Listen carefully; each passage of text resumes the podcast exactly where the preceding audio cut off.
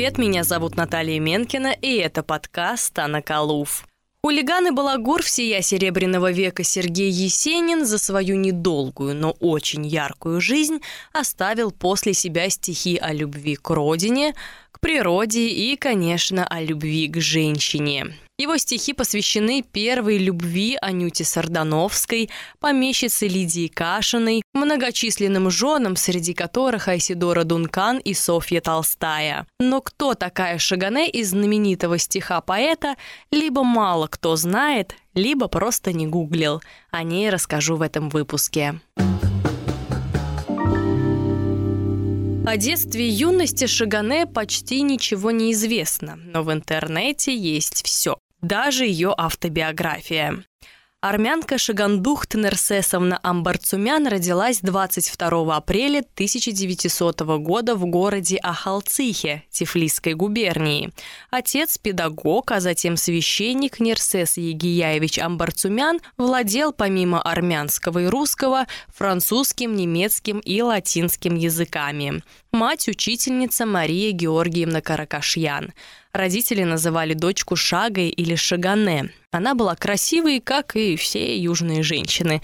Стройная, с восточными чертами лица, каштановыми волосами и темно-карими глазами. В возрасте 11 лет она потеряла мать. Едва девушка окончила гимназию, умер от тифа отец. Оставшись сиротой, Шагане долго искала способы заработка, и эти поиски привели ее к большевикам. Во времена революции, будучи беспартийной, она работала на Кавказское бюро большевиков. В то время как раз шла гражданская война. По воспоминаниям давней знакомой Шагане Маник Карапетян, девушка состояла в строгой конспирации, где ежедневно подвергалась риску быть рассекреченной. Благодаря Шагане и другим отчаянным ребятам филиал ЦК РКПБ на Кавказе восстанавливал работу партии между разгромленными организациями путем перевозок э, крупных денежных средств. Подобные поручения Шагане выполняла при поездках э, по различным городам Кавказа. Шесть раз она ездила в Армению, пять раз в Еревань, так называли ранее на русском языке столицу Армении Ереван, один раз в Дилижан, где по заданным адресам перевозила деньги, документы и письма. Ей поручали запоминать лишь адрес и имя. Карапетян писал, что в одну из таких ходок они с Шигане едва не были арестованы. Девушки ехали в разных вагонах поезда, дабы не привлекать к себе внимания. При них находилась очень большая сумма денег, предназначенных для Коммунистической партии Армении. На одной из остановок Маника задержали и сняли с поезда. На Шагане также пало подозрение. При слежке одним из меньшевиков было замечено, что при посадке в поезд одна задержанная передала другой билет – Одна часть денег у Шагане находилась в чемодане с потайным двойным дном, а другая часть в одежде прямо на ней. Подозреваемых попросили выйти из вагона с вещами. Шагане спросили, куда она едет. Та ответила, мол, на свадьбу, и открыла чемодан еще до того, как ее попросили об этом. Быстро стала выкладывать э, платье и другие предметы гардероба. Офицеры, которые направлялись в Еревань, с которыми Шагане уже успела подружиться в поездке, э, стали заступаться за девушек и в итоге их отпустили. Шагана не выдавала волнения. Стоя у вагона в кругу новых знакомых, она смеялась над нелепостью подозрения, мол, нашли большевичку, шутила Шага над своими конвоирами. А с нее сняли все подозрения, и деньги в целости и сохранности были доставлены по назначению и вовремя.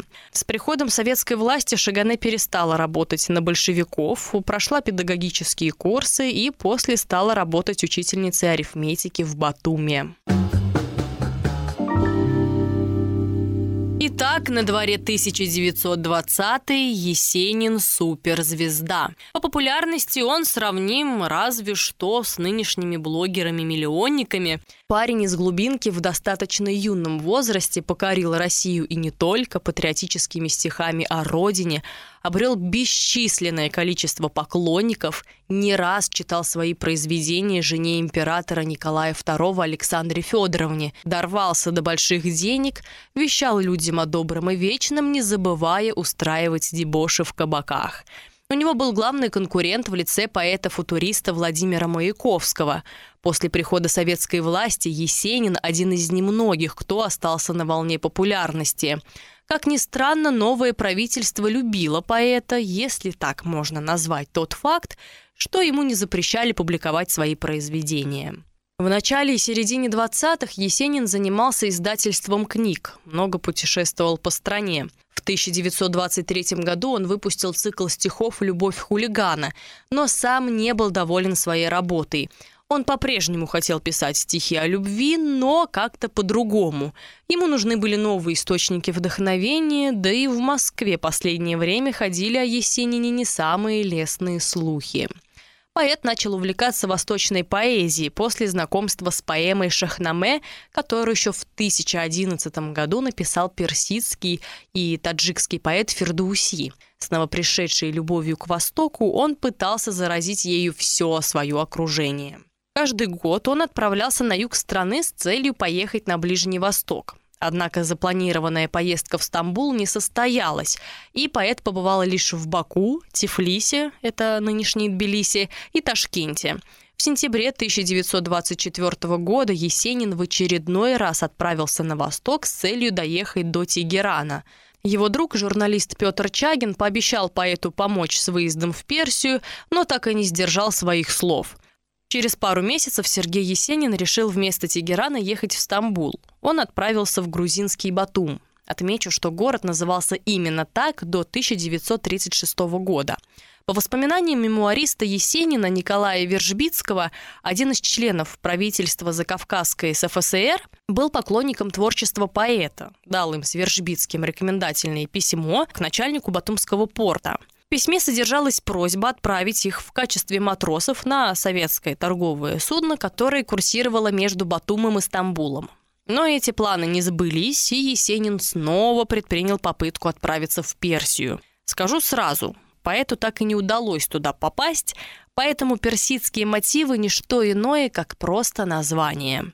Во время очередного пребывания в Батуми Сергей Есенин встретил Шагане.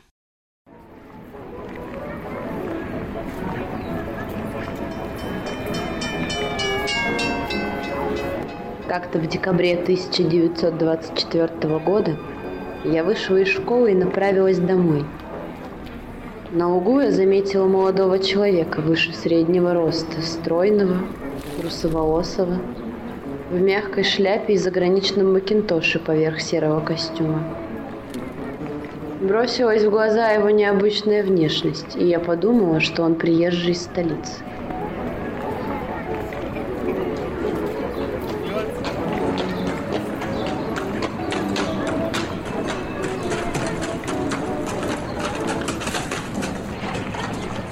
Батуми Шагане снимала комнату вместе с сестрой Катрой, тоже учительницей. Их соседкой была массажистка Елизавета Иофи.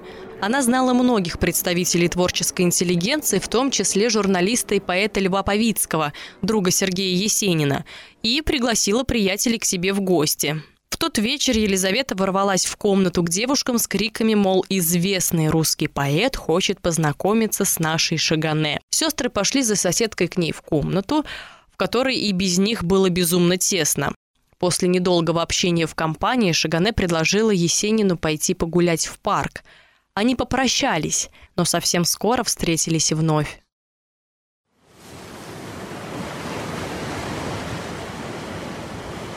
На следующий день, уходя из школы, я опять увидела его на том же углу. Было пасмурно. На море начинался шторм. Мы поздоровались.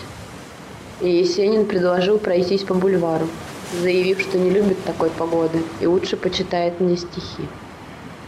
Он почитал Шаганет и моя Шагане, и тут же подарил мне два листка клетчатой тетрадочной бумаги, на которых стихотворение было записано. Под ним подпись «Сергей Есенин». Шагане ты моя, Шагане. Потому что я с севера, что ли, я готов рассказать тебе поле Про волнистую рожь при луне. Шагане ты моя, шагане. Потому что я с севера, что ли, Что луна там огромней в сто раз, как бы ни был красив Шираз, он не лучше рязанских раздолей, потому что я севера, что ли. Я готов рассказать тебе поле. Эти волосы взял я у ржи, если хочешь, на палец вяжи, я нисколько не чувствую боли. Я готов рассказать тебе поле. Про волнистую рожь при луне по кудрям ты моим догадайся. Дорогая, шути, улыбайся — не буди только память во мне Про волнистую рожь при луне. Шагане ты моя шагане. Там на севере девушка тоже. На тебя она страшно похожа. Может, думает обо мне. Шагане ты моя, шагане. Уже через несколько дней поэт принес Музе новое стихотворение «Ты сказала, что Саади». В нем он уже называет девушку милой, открыто ревнует ее, восхищается красотой, с которой не сравнятся даже розы. В своей биографии Шагане рассказывала, что когда Есенин встречал ее в обществе других мужчин, то подходил сам, знакомился с ними, общался, шутил, но обязательно уходил вместе с ней. Первые стихи, посвященные Шагане, были опубликованы 1 января 1925 года в газете «Бакинский рабочий». Затрону личную жизнь главной героини эпизода. В 1921 году Шагане вышла замуж за экономиста Степана Рубеновича Тертеряна и родила сына которого назвали, логично предположить, в честь отца мужа Рубен. Но через три года совместной жизни муж умер, и Шагане осталась одна на руках с ребенком. Тогда она жила в Тифлисе, и найти работу ей не удавалось. Вместе со старшей сестрой Ашхен она поехала в Батум, где там уже работала учительница и младшая сестра Катра.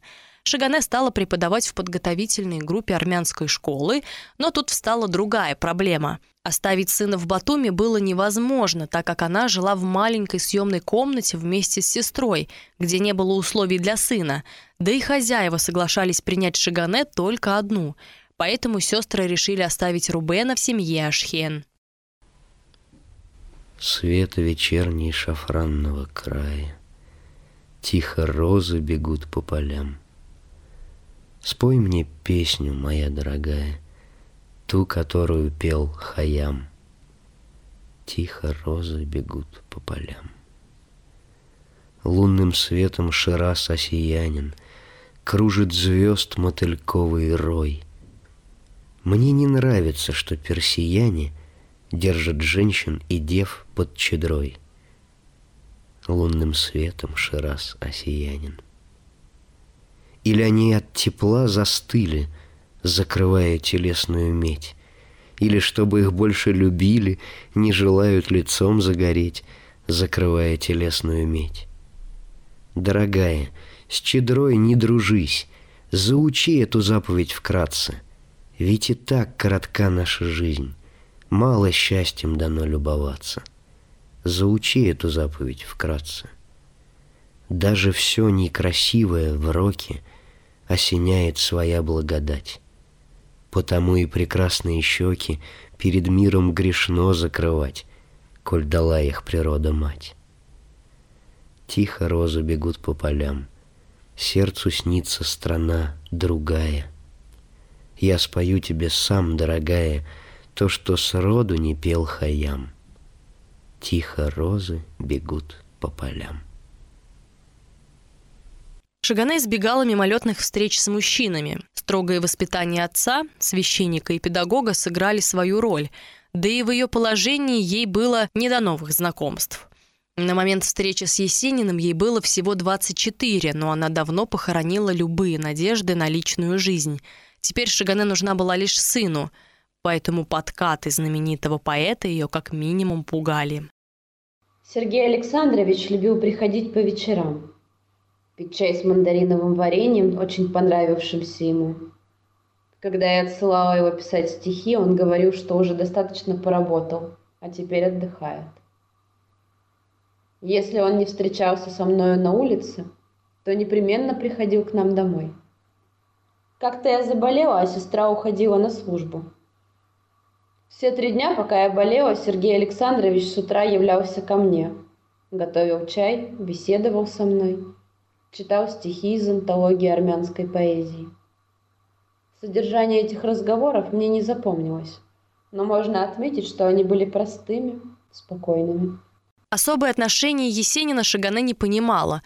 Он был старше ее всего на пять лет, но их жизненный опыт категорически различался. Он с 19 лет публиковался в журналах, был на приеме у царской семьи, вокруг него вились женщины и деньги, ему завидовали мужчины. Она, сирота, чтобы выжить, пошла работать на большевиков, рано потеряла мужа и не могла жить с родным сыном из-за нехватки денег – Состоять в отношениях с Есениным – дополнительная ноша. При всем ее уважении к поэту Шагана не могла принять его любовь. Их отношения были похожи на братско-сестринские, где она старшая.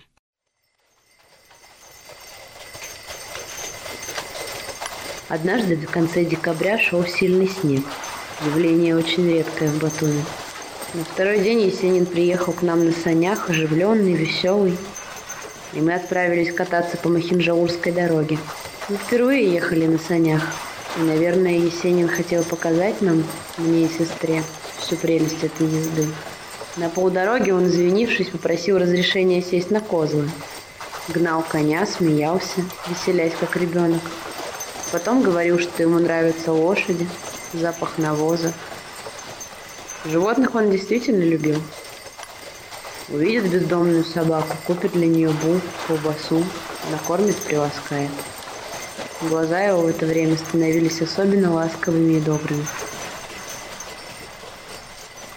Сергей Есенин не понимал, почему девушка держит его на расстоянии вытянутой руки. Но, как говорится, каждый охотник желает знать, где живет та женщина, которая его отвергнет. Это только подогревало интерес поэта к Шагане. Он читал ей только что написанные стихи, она внимательно слушала и выражала свое мнение, не ставя при этом во главу тот факт, что перед ней сидит известный поэт. Она любила пошутить над старыми персидскими классиками, которые так нравились Есенину, и над отношением этих классиков к женщине. Прямота и непосредственность, с которой она отстаивала свои взгляды, трогала его. Ее воспитанность и здравый рассудок помогли ей не допустить близости с поэтом – Возможно, она единственная из женщин Есенина, которая не имела с ним подобных отношений. И, по мнению некоторых биографов, Сергей Александрович уважал ее за это, хоть и вполне, возможно, надеялся на большее. Шагане была предельно открытой с ним, многое рассказала Есенину о себе. Несчастья, которые преследовали ее, поэт воспринимал близко к сердцу. Однако о подпольной работе Шаги в годы гражданской войны Есенин так и не узнал. Отчего луна так светит тускло на сады и стены Харасана. Словно я хожу равниной русской под шуршащим пологом тумана. Так спросил я, дорогая Лала, у молчащих ночью кипарисов, но их рать ни слова не сказала, к небу гордо головы завысив. Отчего луна так светит грустно? У цветов, спросил я в тихой чаще. И цветы сказали — ты почувствуй по печали розы шелестящей. Лепестками роза расплескалась, Лепестками тайно мне сказала. Шагане твоя с другим ласкалась, Шагане другого целовала. Говорила, русский не заметит. Сердцу песнь, а песне жизни тело. От того луна так тускло светит, от того печально побледнела. Слишком много виделось измены, слез и мук. Кто ждал их, кто не хочет. Но и все ж вовек благословенны на земле сиреневые ночи. На самом деле Шагане ни с кем не целовалась. Это стихотворение одно из завершающих в сборнике. По мнению биографа Владимира Белоусова, таким содержанием Есенин решил завершить историю с волнующей персиянкой. На самом деле поэт и его муза расстались с друзьями зимой 1925 года.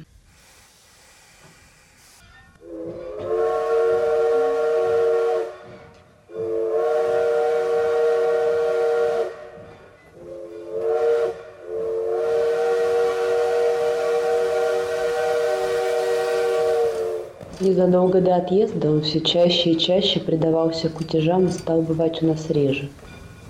Вечером, накануне отъезда, Сергей Александрович пришел к нам и объявил, что уезжает. Он сказал, что никогда меня не забудет. Нежно простился со мной, но не пожелал, чтобы я и сестра его провожали. Писем от него я также не получаю. Сергей Александрович Есенин есть и до конца дней будет светлым воспоминанием в моей жизни.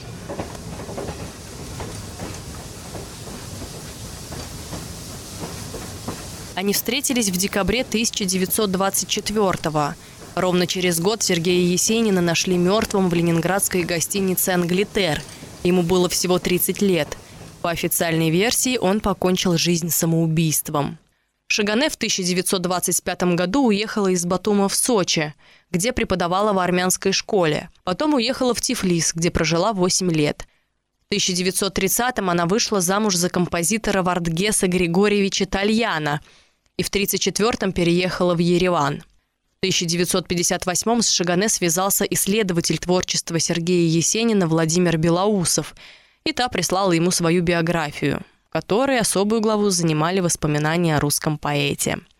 Благодаря этим записям я и смогла написать этот выпуск подкаста. До того момента, пока я не начала узнавать больше о Шагане и сборнике «Персидские мотивы», я была уверена, что Есенин ездил на Ближний Восток. Там встретил восточную женщину, которая покорила его и стала музой. Отчасти все так – но стихи о жарком Ширазе были написаны в промозглом, на удивление холодном зимнем Батуме, а персиянка оказалась простой и скромной учительницей арифметики. Это я к тому, что не обязательно ехать в далекие страны, чтобы наполнить свое сердце яркими впечатлениями. Сергея Есенина и Шагане Тальян озвучили Алексей Костричкин и Ксения Шибалдова. Меня зовут Наталья Менкина. Вдохновляйте и вдохновляйтесь.